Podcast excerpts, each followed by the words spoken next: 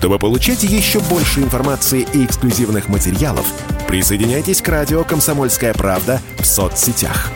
В отечественных социальных сетях. Смотрите новые выпуски на Рутьюбе, читайте телеграм-канал, добавляйтесь в друзья ВКонтакте, подписывайтесь, смотрите и слушайте. Радио «Комсомольская правда». Самая оперативная и проверенная информация в эфире и соцсетях.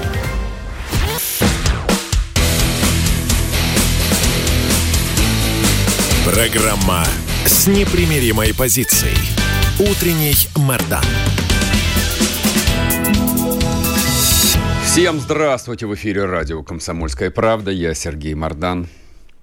Так, ну прежде чем мы начнем, давайте я проанонсирую. Трансляция началась на YouTube-канале Мардан 2.0. Подписывайтесь, там можно писать в чате и не стесняться особо. А началась трансляция на телеграм-канале Мардан. Тут я должен сделать а, одно уточнение. Вчера а, с удивлением открыл для себя, что появились два фальшивых а, аккаунта Мардан в телеге. Причем я подозреваю, что их а, в срочном порядке запустили хохлы для того, чтобы этот а, канал у меня увести. Итак, телеграм-канал Мардан найти очень просто. Вот большими буквами написано Мардан, и все, больше ничего. На все остальное не обращать внимания. Так, а, ну и, соответственно, ВКонтакте, соответственно, Яндекс.Дзен, и, соответственно, по-прежнему не работает наш родной газпромовский православный Рутюб. Но мы держим кулаки за наших коллег, уверены, что у них, конечно же, все получится. Так, ладно, и, соответственно, последний 8 967 200 ровно 9702, если кто-то забыл, это единый номер мессенджеров, WhatsApp, Telegram, Viber, можете писать в перерывах на новости, на рекламу я смогу отвечать. Ну, соответственно, для зрителей трансляции, потому что радиослушатели не слышат этих ответов. Прошедшая ночь э, оказалась совершенно выдающейся. Вот я с трудом сдерживаю эмоции, честно говоря, хотя на третьем месяце специальной военной операции а, все эмоции должны уже превратиться в рутину, но каждый день, каждая ночь вот вносит а, что-то новенькое, так сказать, в эмоциональную картину жизни. Итак, о чем идет речь? Снова а, нанесены удары по российской территории. Белгородская область, Курская область в этот раз прибавилась. А, и, соответственно, открывает список, допол... впервые попадает в список а, русских городов, по которым а, начали бить вооруженные силы Украины, город Воронеж. Там еще был Брянск, но Брянск сегодня спал ночью спокойно. Слава тебе, Господи. Итак, Воронеж. Раньше-то мы только э, могли шутить, так, не смешно шутить про то, что, помните вот эта вот шуточка, бомбить Воронеж, ее либералы очень любили использовать, но шутка, к сожалению, превращается в реальность. Слава богу, никто не погиб, работало ПВО. Но сам факт, э, мягко говоря, такой очень симптоматичный, э, который желательно бы обсудить. Дмитрий Стешин с нами на связи, специальный корреспондент «Комсомольской правды». Дим, привет тебе. Да, доброе утро. Что ты можешь сказать по этому поводу? Без мата постарайся. Ты знаешь, я когда в 2014 осенью увидел, как размотали Донецкий аэропорт, а, как мой товарищ Паша Чуприн, оператор, а, забирал из района, прилегающего к аэропорту, какие-то банки консервации, последние вещи, потому что было понятно, что жить там невозможно, и дом сожгут со дня на день. Его действительно сожгли. Я позвонил домой жене, мы как раз только-только в ипотеку купили квартиру возле одного из аэропортов московских. Я говорю, у нас еще а, комнаты в подвале продаются? Она говорит, да, продаются. Я говорю, бери самую большую, займи деньги, укради, но купи самую большую, поставь туда железную дверь. Еще говорю, хорошо, у нас речка рядом протекает 50 метров, говорит, буду, будет чем унитаз промывать. Угу. Вот. И я думал сначала, что это профдеформация, а вот э, ну, сегодня, вчера, позавчера понял, что это было мудрое решение опытного человека.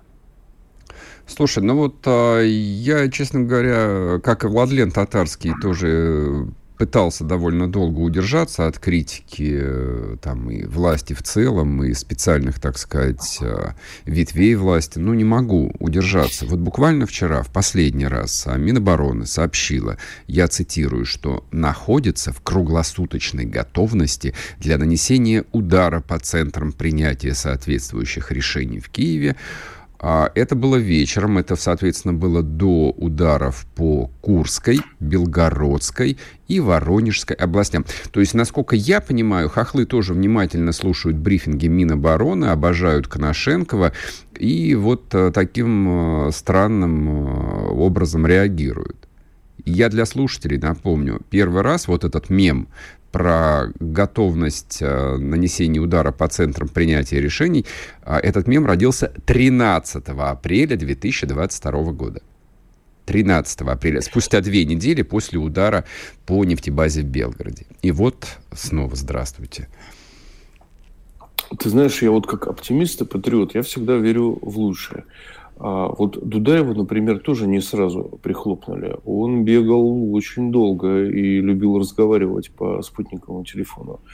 Может быть, ждут, что когда они все вместе соберутся, чтобы, знаешь, вот как гнездо тараканов тапком сразу вот одним ударом прикрыть, э, ну, раздавить, вот как-то так. Слушай, а я... я либо, угу, да, без вини перебил тебя. Э, либо существует э, целая связка каких-то подковерных, непонятных и неизвестных нам договоренностей, потому что если мы про это узнаем, мы очень огорчимся, угу. которая останавливает наше военное руководство от этого поступка. Ну, уж по банковой-то калибром без боевой части можно было бы влупить давным-давно. Ну, просто для, для примера, так сказать. Слушай, вот э, я, в принципе, э, точно там не готов был бы обсуждать э, логику действий э, руководства спецоперации, даже не Минобороны, а непосредственно командование. То есть я понимаю, там есть штаб, там сидят генералы, полковники, планируют. Вот, у них свои соображения.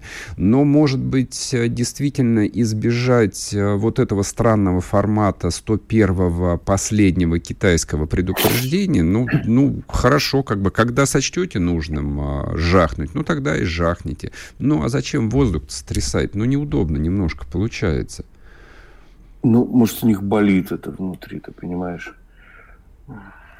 А, здесь у меня, у, у меня-то еще вот какое соображение. А, ну, помимо того, что на Донбассе русской армии против, противостоит, в общем, реально очень большая, очень подготовленная украинская военная группировка, которой, собственно, вот наши солдаты и занимаются. Есть же ведь вторая, второй аспект а, вот этой войны – это украинский тыл, который по-прежнему, в общем, а, демонстрирует довольно высокий уровень мобилизации. Ну, зачем же самим-то этот уровень поддерживать подобного рода заявлениями и, соответственно, дальнейшим появлением вот таких вот картинок, как сегодняшние э, ночные видеосюжеты из Курской области, где работает ПО, где, в общем, что-то горит и так далее, и так далее. Ну вот, я, я, собственно, про это. Я, я вот сейчас про внешние коммуникации, про внешние связи, про военную пропаганду, не про войну. Ну, ее, как обычно, сливаем. Но, ну, ты знаешь, э, в апреле 45-го, когда э, Геббельс опробовал на берлинском радио «Новые фарфары» было понятно, что СССР проиграл информационную войну Германии. Вот. У них, э, на самом деле, все не очень хорошо. Даже здесь, на Донбассе, мы не понимаем до конца, э, насколько у них разорвана ад- армия, как вы- выбит командный состав, какой mm-hmm. дефицит боеприпасов и горючего они это утаивают, нам это узнать неоткуда. Но только при опросах пленных там что-то проскакивает. Угу. Особенно в последние дни, когда начали брать уже каких-то совершенно, простите, оборванных бомжей из чуть ли не четвертой э, волны мобилизации, предельных возрастов да, для мобилизации. А самое неприятное, что у них гражданское общество этого тоже не знает, оно отмобилизовано, в отличие от российского, да, у которого э, квадрокоптеры не пускают, понимаешь, через границу нашу таможню. У них все нормально, они даже деньги на нашей территории собирают. Мне вот я писал э, три дня назад uh-huh, uh-huh. про одного товарища, который через Сбер, Сбербанк собирал деньги на за, захисникам на бронежилеты и ночные прицелы. Но ты понимаешь, ну хорошо мне перез... ночью написали ребята-безопасники из Сбербанка, говорят, мы уже прихлопнули этот uh-huh, счет, этот uh-huh. сбор денег, да. Но я так понимаю, что это их личная частная инициатива. Ну, они здесь же, читают, здесь, они, здесь, они устыдились. Да, здесь же вопрос просто реакции. То есть, опять-таки, вот ты говоришь о гражданском обществе. Это гражданское общество, это сетевая структура, это люди, которые вот а, видят нечто подобное, они тоже должны звонить, сигнализировать, обрывать телефоны. Вот, там, Сбербанк это или Газпромбанк, или любая другая вот финансовая там структура. Вот, собственно, как гражданское общество и работает. Вот, а у нас, а, ну, оно столько лет находилось э, в таком даже не аморфном состоянии, оно было никому не нужным. Без него было, в общем, спокойно на самом деле. Оно же спрашивать Оно, начнет. Скажу, оно не нравилось и беспокоило. Оно и сейчас, на самом деле, не нравится и беспокоит. Я в этом совершенно уверен, потому что вот тот скандал, который военкоры устроили на прошлой неделе по поводу дронов, и к нему присоединились и московские да. журналисты, да, как бы, в общем, ну, частный вопрос, насколько я понимаю, был решен, но я представляю вот э, какой... А как, ты знаешь, как, что ничего там не изменилось? Нет, ничего, то же самое на ростовской таможне. Да. Да. Я вот думаю... у меня сейчас приедут, угу. уточню еще раз. Да. Дим, Когда уточни, пожалуйста. Я думаю, что это может стать э, большой темой э, завтрашнего разговора. И, в общем, мы найдем, кого еще подключить из авторитетных коллег здесь, в Москве. Потому что, мне кажется, вот Государственный таможенный комитет, э, его придется, в общем, бить по башке долго, упорно, и пока они, в общем, не очнутся. Дим, спасибо тебе большое, спасибо, что вышел на связь. Надеюсь, что расстаемся до завтрашнего дня. Дмитрий Стешин, специальный корреспондент «Комсомольской правды» из Донбасса. Не уходите, сейчас будет короткий перерыв на новости, потом вернемся и продолжим. Спорткп.ру О спорте, как о жизни.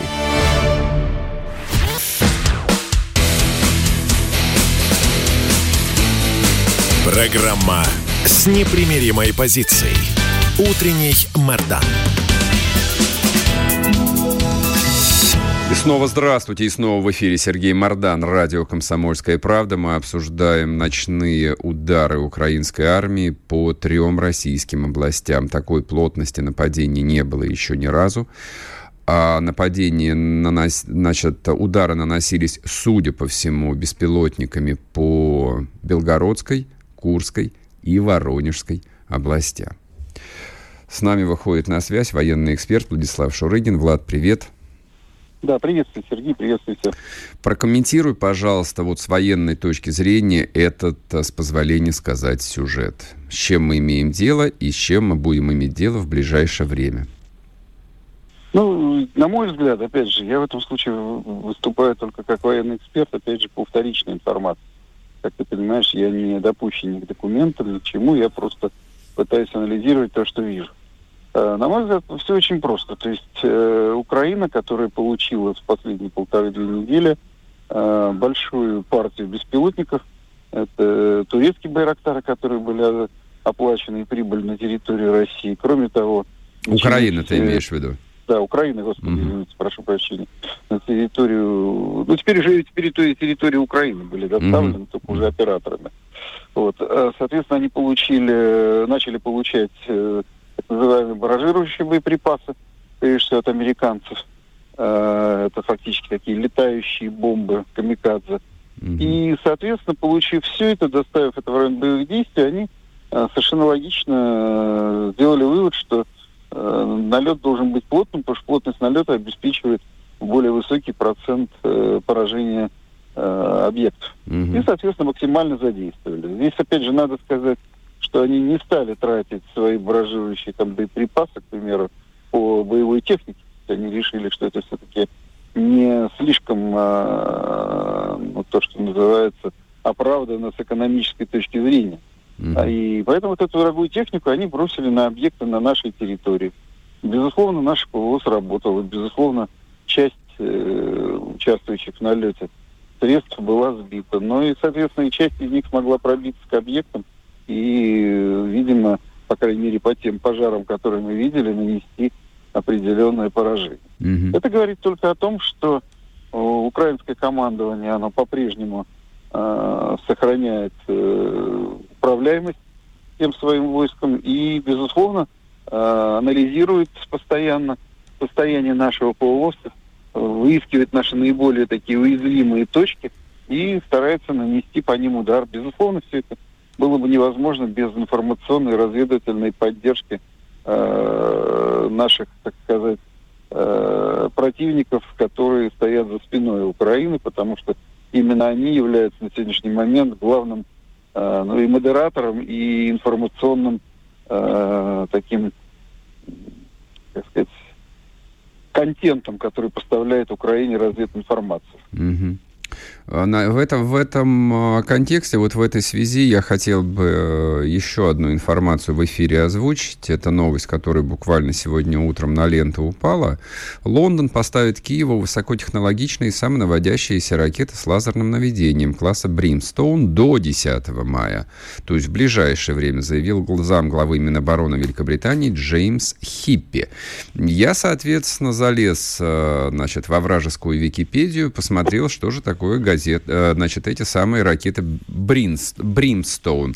Да, это тоже, это вот та же самая широкая линейка баражирующих боеприпасов, БПЛА, ну, только, в общем, довольно тяжелые. И на вооружении британской армии они где-то с 2005 года, они их широко применяли в Афганистане, Ливии. А, такая недешевая игрушка, 100 тысяч фунтов стерлингов за штуку.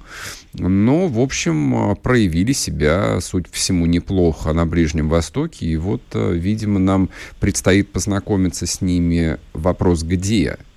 Вопрос где? И какова будет реакция Минобороны, который вчера опять э, сообщил о том, что находится в постоянной готовности для нанесения удара по центрам принятия решения. Вот, может быть, им подумать относительно британских транспортных самолетов теперь? Ну, понимаешь, здесь э, проблема ведь не Минобороны. Мы с тобой отлично понимаем, что Минобороны э, находится в очень жестких рамках тех решений о масштабах проведения операций, которые приняты э, на политическом уровне. Конечно, конечно. И отсутствие ударов по Киеву – это политическое решение, которое приводит к совершенно позорным для нас историям, когда там целая группа каких-то там, значит, президентов совершенно спокойно садится на паровоз и приезжает в Киев, mm-hmm. значит, посреди, э, так сказать, боевых действий. То есть мы находимся в состоянии какого-то такого, а, то есть состоянии войны, одновременно какого-то совершенно политического сюра, при котором, э, там, начиная от того, что там через территорию Украины совершенно спокойно прокачивается там газ, нефть и, э, что называется, она и на эту структуру никто даже не покушает. Это такая, знаешь, известная война в Индии где-нибудь там за полторы тысячи лет до нашей эры, где на соседнем поле дерутся, значит, там войска, а здесь поле крестьянин там спокойно пашет, mm-hmm, потому mm-hmm. что тогда было запрещено трогать крестьян и мешать им э, сажать. Вот это что-то похожее. Но очевидно, что пока не будет понимания в высшем руководстве того, что война против нас тотальная, что на тотальную войну можно отвечать только э, тотальным ответом, конечно, э, весь этот сюр будет продолжаться. И разговоры о том, что мы там можем наносить удары по политическим, центрам политических, принятие политических, ну, принятие решений, это совершенно очевидно, что да, мы можем, но мы же не наносим. То есть это значит, кто-то эту команду стоп дает. Mm-hmm. А, там уже набившие все оскомину логистика. То есть у нас сейчас получается, что от момента там завоза на территорию Украины какого-нибудь образца техники и появления его на поле боя там проходит там, ну, максимум трое суток. При этом надо опять же понимать, что э, подготовка там специалистов – по владению этой техникой, этим оружием, она ведется 24 часа в сутки там на территории Польши, Румынии, Словакии, где находятся эти лагеря по подготовке. И, соответственно, в этом случае Украина просто выступает как поле боя. При этом мы очень гуманно на этом поле боя не уничтожаем многие объекты. На Украине есть электричество, на Украине действует э, железная дорога, ну, сейчас чуть ограничено, потому что мы разбили тяговые станции. Не все пока, не все, только три Во-первых, не что. все, да, только три. И э, надо понимать, что кроме электрических электровозов на Украине еще дальше достаточно большое количество просто, э, ну, то, что называется, дизелей. То есть поездов на дизельной тяге. То есть mm-hmm.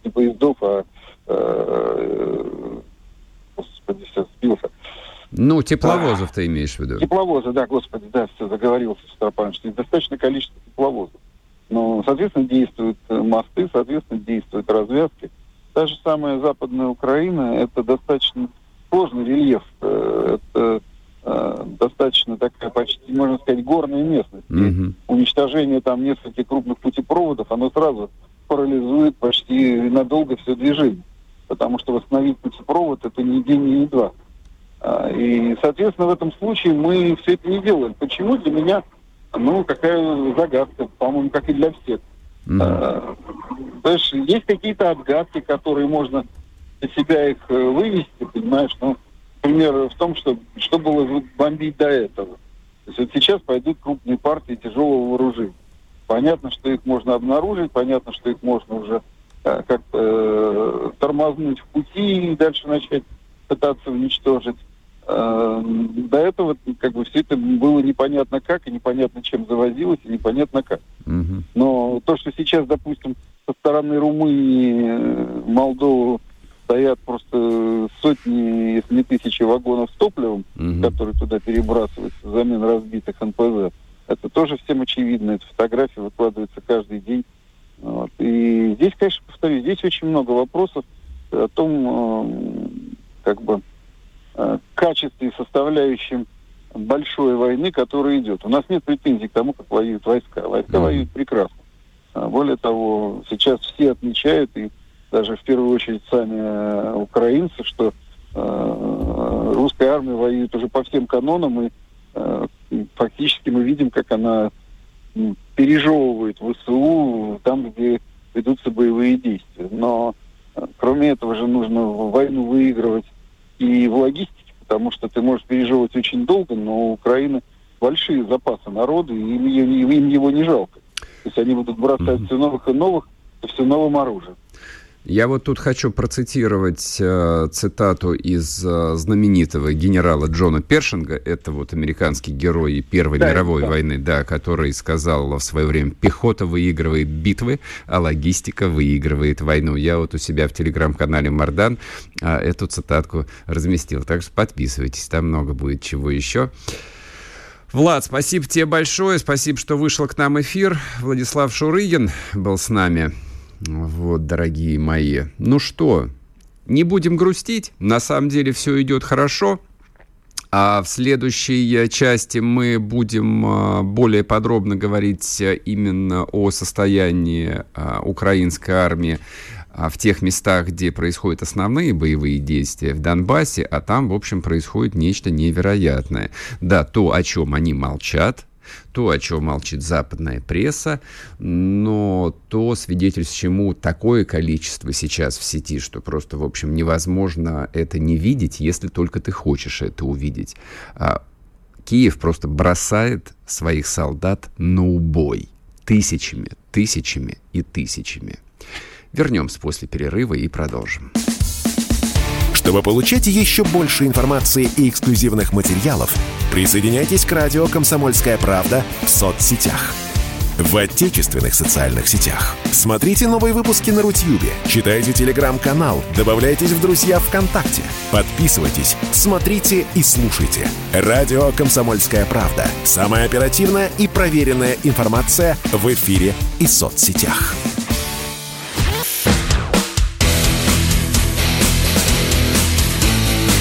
Программа с непримиримой позицией. Утренний Мордан. И снова здравствуйте, и снова в эфире радио «Комсомольская правда». Да, у нас сегодня отличный день. Нам удается вывести в эфир много а, наших добрых коллег и отличных экспертов. Александр Коц, мы дозвонились до него. Вчера с ним связи не было. Специальный корреспондент «Комсомольской правды». Саш, привет. Да, приветствую, Сергей.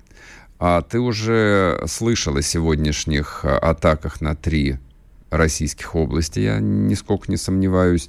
Вот а, мы уже как бы эмоциональную часть здесь выплеснули. А, если у тебя есть э, мнение военных, а, ну, вот как, ну, хотя бы в частных беседах высказанное, а, вот расскажи, что говорят. То есть они смотрят на это драматично, спокойно. А как оценивают а, действия ПВО? Как они оценивают а, вообще, зачем украинцы это устроили? То есть это вот часть той самой мятежи войны, про которую мы любим говорить и писать, или это вообще относится к области психологических операций? Да, скорее последнее, потому что какой-то серьезный, какого-то серьезного вреда инфраструктуре российской это не наносит, но при этом по телевизору есть повод э, рассказать о новых перемогах, о том, как э, они любят говорить вторую армию мира бьет э, вот это украинское mm-hmm. вооруженное формирование, э, которые, тем не менее, снабжаются по последнему слову техники, и это видно сейчас на, на фронте. На самом деле тут э, с, с утра не, не, не не до обсуждений было, потому что с утра Изюм находится под артиллерийским обстрелом, кассетными боеприпасами, в том mm-hmm. числе и по нашему расположению прилетало, поэтому не смог я выйти в 8 утра. Вот, но как бы совершенно спокойно смотрят. Тут у людей хватает своей боевой работы, чтобы mm-hmm. еще задумываться о том, как там в России охраняют. У нас, вот я могу рассказать за ПВО, а, у нас ПВО работает четко. За а, то время, что мы здесь находимся, более 50 целей были было поражены. Э, это и беспилотники, это и а, точки У. Ну и, соответственно, а, наверное, нужен какой-то боевой опыт и тем подразделениям, которые стоят на а, российской территории, mm-hmm. потому что одно дело, там, знаете, такой, такой ленивое боевое дежурство, которое у них было до этого, а другое дело, что сейчас надо быть во, во всеоружии постоянно э, готовым к э, любым провокациям со стороны Украины. Но, повторюсь, здесь как бы не, не, не, не сильно э, обсуждают, что происходит в России, потому что хватает своей боевой работы. Вот ты упомянул э, о характере, о качестве вооружения украинской армии. А что, что ты имеешь в виду? Подробнее просто скажи. Это и, и системы контрбатарейной борьбы американские. Mm-hmm. То есть они очень быстро реагируют на огонь э, с российской стороны. Это разведывательная информация, то есть э, в, брали их архивные документы, mm-hmm. они прекрасно прекрасно осведомлены о том, кто двигается, где двигается, кто где дислоцирован. У них все это есть. У них э, в помощь э, информация с самолетов-разведчиков, которые постоянно курсируют над Черным морем и имеют аппаратуру, которая может просматривать на 300 а, там до 500 километров в глубину а, континента. У них а, есть а, беспилотные системы иностранные, в том числе вот сейчас начали применяться здесь на нашем направлении американские дроны Камикадзе Switchblade. Ну, то есть э, вот, вот этого всего много. Не хватает у них, конечно, по, ну, по, пошел э, такой э, дефицит э, боеприпасов, да, вот именно артиллерийских. А, потому что а, логистика так слегка нарушена, балаклейские арсеналы, которыми они до этого пользовались, э, взяты под контроль войсками Российской Федерации, и видно, что они не так э, активно э, ведут артиллерийский огонь, как это было раньше, но тем не менее вот сегодня с добрым утром нас а, поздравили. Вот. Ну и, собственно, вот нехватка людских ресурсов, потому что то, что я вижу погибших, да, десятки mm-hmm. погибших, причем на переднем крае, не где-то там в полу, это резервисты, в основном резервисты. И это уже у них три волны а, мобилизации, да, то есть э, каких-то вот таких, чтобы э, спецназеров или там кадровых военных э, даже в плен попадаются редко, потому что они где-то там откатываются назад, а на передний mm-hmm. край они вот выставляют этих мобилизантов несчастных э, там, от 20 лет и встречались э, документы там, человека 64-го года рождения. Обалдеть можно. То есть в, в этом же вообще никакого практического смысла нет. А там человек, которому там под 60 отправлять на фронт. Ну, они они, они по, по, проходят э, подготовку там трехдневную. Они сидели, вот то, что я видел под Суликовкой, они сидели с, на позициях с противотанковыми ракетными комплексами, ну, различными, и НЛАУ, и mm-hmm. Джавелины, и Стугна у них очень хороший комплекс украинского производства. А, причем усовершенствованы, то есть у них а, управление этой стугной идет дистанционное на проводе, они могут сидеть в окопе и наводить mm-hmm. по, по экрану на российскую технику. Вот они трехдневные курсы про проходят и сидят по лесопосадкам, лесополосам а, караулят нашу технику, подбивают ее. Вот. Но когда идет э, наступление российских войск, они как бы, никакого сопротивления не оказывают. В основном идет, конечно, артиллерийское воздействие. Ну, я, я просто почему говорю, ну, хорошо, ты сидишь там в лесопосадке со стугной своей, но если ты 64 -го года, точно ты убежать не успеешь, э, когда начнется ответный артиллерийский огонь. -то. Вот. А здесь, здесь это такие у них позиции, что, что и, и бежать-то особо А, некуда. и бежать некуда. То есть лесополоса, поле, лесополоса, поле. Mm-hmm. И вот, да, их просто на заклане вот так вот оставляют, а когда начинает работать там система ТОС, то там не спасает уже ничего. То есть просто вот насколько я представляю себе Донецкую степь, а я, в общем, ее представляю себе, а, то да, там а, вот с точки зрения укрыться. Ну, то есть просто вот, чтобы слушатели поняли, а, там ширина этой э, лес-полосы, ну, несколько десятков метров. Вот, собственно, и все. А дальше, да, дальше опять ну, начи- вот начинается то, что я видел под Сулиговкой, это, это, это даже и не несколько десятков метров. Ну, это, это в лучшем случае, вот да. полоска э, там в, в, в четыре дерева вдоль поля. Понятно. А вот с точки зрения а, потерь в живой силе э, ВСУ, как ты думаешь, а, как вообще может ли украинское общество и в какой момент почувствовать эти потери? То есть когда это начнет давить на сознание? Ну, в тот момент, когда украинское руководство перестанет врать им о потерях, потому что потери очень серьезные. Но я вот ездил только одну позицию по Целиговкой осматривал. Это э, порядка там 20 трупов только на одной позиции. Таких позиций вокруг Сулиговки было 4, и везде картина примерно одинаковая. Это за один день. А, можно сказать, там 80 человек, да. Это вот а, фактически и, на, на одном... На, там на, на одном... раненых угу. не было. То есть... То есть это на одном пятачке вот порядка 80 убитых? На одном рубеже, да. Угу. А, да, да, это и, и самое интересное, что их не считают, потому что их не забирают. Э, российское командование здесь выходило а, по связи на украинское, предлагали гуманитарную паузу, чтобы угу. они забрали эти тела, но те, те, те, те отказались. А почему они не забирают тела убитых? Вот объясни, пожалуйста. Ну, это им надо задавать вопрос. Я могу только предполагать, что там есть, может быть, какое-то недоверие, может быть, э, это мобилизованные, которых они просто не считают, mm-hmm. может быть, э, просто проще, чтобы эти люди числились пропавшими без вести. Чтобы не платить семьям, соответственно. Статистику погибших. Угу. Да, да, да.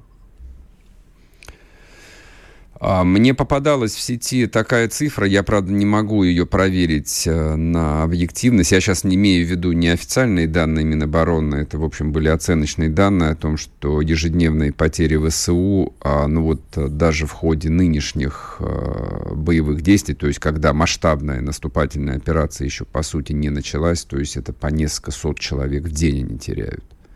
Вот, это, это вот первая цифра. И вторая цифра, которая вчера попалась, по- по-моему, старший Эд об этом писал, о том, что соотношение потерь э, у нас и у них примерно 1 к 7. Вот можешь э, как-то оценить это или нет?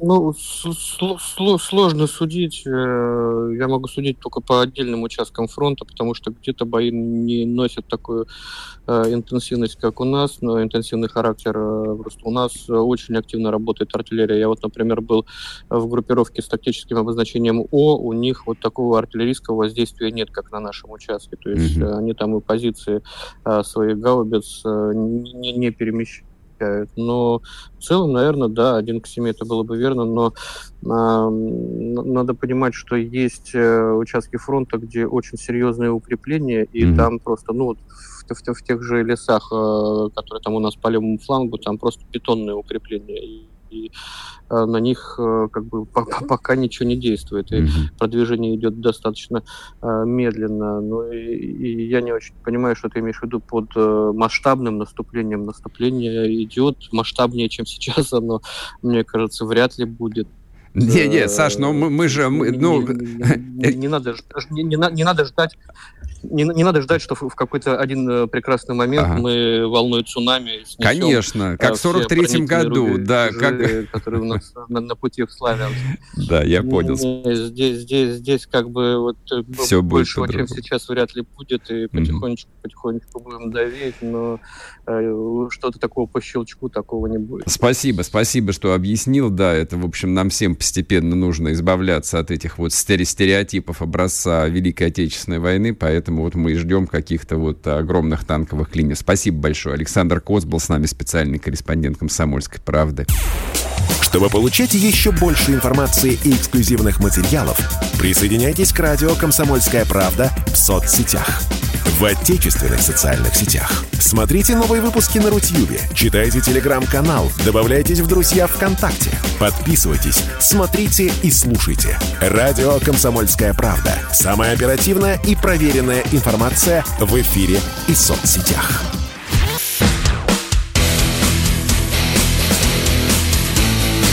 Программа с непримиримой позицией. Утренний Мордан. снова здравствуйте, и снова в эфире радио «Комсомольская правда». Я Сергей Мордан. Напоминаю, трансляция идет во всех социальных сетях, включая работающий пока что на территории России YouTube, YouTube-канал «Мордан 2.0». Подписывайтесь. Кто смотрит, не забывайте нажимать кнопку «Нравится». Идет трансляция на телеграм-канале «Мордан». А у нас сегодня много экспертов. К нам присоединяется Борис Рожин, автор телеграм-канала «Колонель Касат». Подписывайтесь. А, и мы с Борисом, наверное, сейчас поговорим а, вот а, о прозвучавшей только сегодня несколько раз э, истории, когда же мы, наконец, начнем бить по украинской логистике. Борис, доброе утро. Сегодня появилась новость, буквально где-то минут 30 назад, о том, что нанесен повторный удар по мосту в Затоке, Одесская область. Да, утром э, э, был еще один удар, последствия его неизвестны, то есть с украинской стороны просто подтвердили факт удара, ждем в течение там, ну, ближайших часов какие-то там данные объективного контроля или фотографии от местных жителей, то есть посмотреть, насколько сильно его дальше повредили. Потому что вчера он был ограниченно поврежден. Смотрим, что будет сегодня с ним. Украинцы писали о том, что, собственно, в сам мост попала всего одна ракета, а ну, калибра вот э, головная часть, ну, то, что взрывается, сколько она весит, э, по-моему, около 200 килограмм, если я не ошибаюсь. Ну, ну там не обязательно калибр, потому что там обстрелы А, то, а мог бы Искандер, да. То есть, угу. Да, и Ониксы прилетали под Одессу, угу. и другие типы ракеты воздушного базирования, то есть там непонятно именно какими именно ракетами вообще обстреливался мост. То есть, ну, может быть, Министерство обороны как бы раскроет как бы тип ракет, которые мы его атаковали. Пока как бы информации на этот счет нет. Борис, а вот этот вот мост через затоку, насколько он э, важен для снабжения Одессы и вот всей вот этой причерноморской группировки, ну, Одесса и Николаев? Ну, он скорее этот мост важен для того снабжения, которое одесская группировка может получать из э, Румынии и Молдавии, uh-huh. э, ну, ну, через Молдавию, да. Но понятное дело, что, конечно, возможности по снабжению есть, и, э, ну, из Западной Украины по железным дорогам и автодорогам э, которые идут, допустим, к, к северо-западу от Одессы. Mm-hmm. Так что говорить о том, что мост, ну, даже при достижении моста прекратится полностью, снабжение, конечно, не приходится. Это, скажем так, осложняет э, железнодорожное сообщение Одессы с Румынией и Молдавией вот на юго на юго-западном направлении. Мне вот попадалась информация о том, что южный маршрут э, через Кишинев и Одессу он, я, я буквально сейчас цитирую, тут вот мои коллеги, друзья написали большой материал относительно железнодорожной системы Украины, я сегодня выложу его у себя, а не может принципиально повлиять на поставки на Донбасс, но серьезно осложняет военную изоляцию Одессы. Соответственно, а, фактически там есть два принципиальных а, важных железнодорожных моста, через которые и идут поставки ГСМа из Румынии. Вот. Не, ну, не, то есть, если с точки зрения разрушения э, топливной логистики, то, конечно, уничтожение ну, железнодорожных мостов, оно напрашивается. Опять же, в, рам, ну, в рамках комплексных ударов по объектам, э, связанным с поставками ну, переработкой ГСМ в центральной или левобережной Украине. То есть, вот мы видели э, буквально на днях массированные удары по Кременчугскому НПЗ, ну, под Одессой нефтяные объекты в Одесский НПЗ и топливные склады уже подвергались ударам. Соответственно, мы видим попытки наращивать поток ГСМ из Европы через Румынию в основном это идет, опять же, потому что все-таки Румыния есть свои нефтяные районы, она имеет возможность достаточно быстро поставлять э, про топливо для бронетехники, ну, колесной техники ВСУ.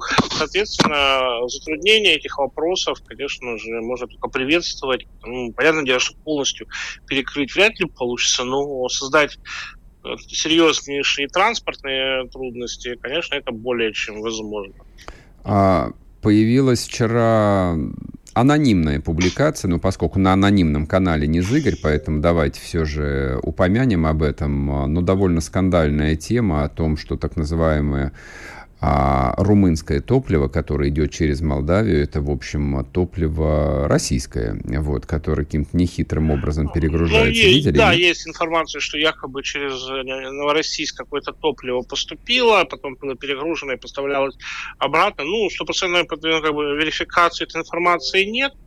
А, ну, я бы не исключал, что в 2014 году, в 2015 были такие истории mm-hmm. с реэкспортом различных товаров военного назначения э, из России на Украину, в частности, там двигатели с Ярославского дизельного завода поставлялись, э, уже несмотря на идущие боевые действия. Топливо шло прекрасно себе на Украину. Ну, я не удивлюсь, если какие-то такие случаи могли быть и сейчас. Ну, опять же, хотя стопроцентных подтверждений у меня этому нет, но я не удивлюсь, если такие вещи вскроются. Думаете, что кто-то рискнул бы сейчас в такую страшную игру сыграть? Это ведь... Э, ну, как бы, кому война, кому мать родна, всегда есть люди, которые хотят просто заработать на войне. То есть, ну, это, если что, так есть проверка информации, это, с моей точки зрения, это дело ФСБ. То есть да, они, конечно, про, конечно, Они, без собственно, скрывали, попыт, допустим, попытки реэкспорта товаров военного значения через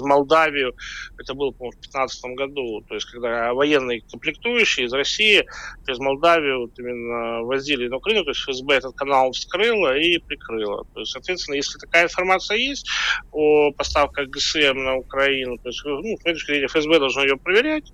Если такие факты вскроются, ну, действовать сообразно законам военного времени. Деятельности. С вашей точки зрения, а вот проанонсированные поставки военной техники, вооружений на Украину, ну, ну, вчера как бы непонятно чем, честно говоря, закончилось это заседание министров обороны. А, там, всей Европы, их там более, более 40 человек э, сидело, тусовалось на базе «Рамштайн». Вот, единственное, что удалось э, более-менее достоверно понять, что Германия пообещала какие-то, значит, самоходные зенитные системы что, типа, наверное, наши шилки, судя ну, по всему. Ну, САУ Гепард они анонсировали раньше еще. То есть еще два дня, два-три Да, еще. да, ничего, ничего более такого громкого и поражающего воображения, по крайней мере, публики не было озвучено. Но вот с вашей точки зрения, для российской армии, что является более опасным а, и с чем ВКС прежде всего будут бороться с, вот, с возможными поставками старой, все же бывшей советской техники, ну, типа там какие-нибудь а, Т-72 первого поколения, которые поляки поставляют, или новые баражирующие боеприпасы. Вот англичане сегодня проанонсировали поставку новых ракет. Ну, фактически тоже такой баражирующий боеприпас. Как думаете? А, не, ну, понятное дело, что реально угрозу представляют прежде всего натовские образцы вооружений, ракеты, то есть это вот э, э, эти Бримстоун ракеты, это э, американские РСЗО Химарс, то есть современные боеприпасами, у них достаточно приличная дальность, то есть и, соответственно, дислоцируясь в Черниговской, Сумской области на севере, то есть они будут иметь возможность обстреливать на регулярной основе э, Брянскую, Белгородскую, Брянскую, Курскую области. То есть обстрелы станут просто регулярными каждый день. То есть надо это, а, ну, то есть, а, опять же, ну, такой дальности. То есть без занятия севера а, Черниговской, Сумской областей эту проблему будет не решить. То есть, ну, или терпеть обстрелы приграничных областей. А будет, будем мы это терпеть или нет? Вот что, с ну, вашей точки зрения... Понятно, что сейчас э, Генштаб э, сосредоточен на операциях на левобережье, uh-huh, uh-huh. есть, э, ну, очевидно, ставя приоритетом разгром а, группировки ВСУ на Донбассе. Ну, соответственно, ну, после завершения этого этапа планируется, очевидно, двигаться дальше к Днепру, там, э, Хар, ну, Харьковское направление mm-hmm. усиливать. То есть, потому что силы, опять же, силы не беспредельны. То есть, если посмотреть на ширину фронта, то текущей армии, ну, то есть, чтобы везде быть одинаково сильным, ну, естественно, сил просто нет. Mm-hmm. Без мобилизации mm-hmm. такие вопросы не решаются. То есть можно сколько угодно привлекать добровольцев, э, но, опять же, мы видим, что мобилизация по факту проведена только в ДНР и ЛНР. То есть, э, ну, поэтому Россия, если противник ведет, по сути, тотальную войну, э, то Россия ведет до сих пор ограниченную войну. То есть в этом, как бы, собственно, разница. Ну, отсюда проистекает вот моменты, что вот основная группировка на Донбассе, одновременно с этим наступать в Черниговской и Сумской областях, mm-hmm. сил нет. Понятно. Вот, а это, если, если задача прекратить обстрелы, а, которые, очевидно, будут усиливаться, а, то, соответственно, необходимо занимать просто территорию на глубину там, там 30-50 километров mm-hmm. вглубь строя, ну, если пока не стоит задача ну, повторно наступать там, на Чернигов там, или еще куда-то, то тогда ну, занимается, строятся там укрепрайоны, ну, и, соответственно, армия решает задачи по сдерживанию. И обеспечивает, соответственно, безопасность приграничных областей. Борис. Да, если, опять же, сейчас для этого как бы это не считается приоритетным в свете, ну, потому что военные смотрят на это с военной точки зрения, что сейчас, ну, ты, ну, Борис, Борис мы сейчас уже на, на новости сейчас уже улетим. Спасибо большое. Вот, простите, что перебиваю. Борис Рожен был с нами, военный эксперт, телеграм-канал Колонель Касат. Подписывайтесь. Вы слушаете радио «Комсомольская правда». Здесь самая точная и оперативная информация о спецоперации на Украине. Репортажи наших журналистов из зоны боевых действий. Много населенных пунктов брали вообще без боя, потому что ВСУ или националистические батальоны оставляли и бежали. В самом Донецке, по сообщению жителей, по нашим личным ощущениям, ночь прошла относительно тихо. Мне командир сказал, что у них там просто интенсивная перестрелка идет с обеих сторон. Заявление официальных лиц. Поэтому рассказывать, что Россия не вела переговоры или отказывалась, ну, это вранье. А 8 лет что мы делали? Ждали, терпели, просили, показывали, демонстрировали материалы. Комментарии экспертов. Ошибки совершила киевская власть, потому что на ее территории происходил конфликт. Срочные новости о ситуации вокруг Украины слушайте 24 часа в сутки на радио «Комсомольская правда». Никаких фейков, только проверенная информация.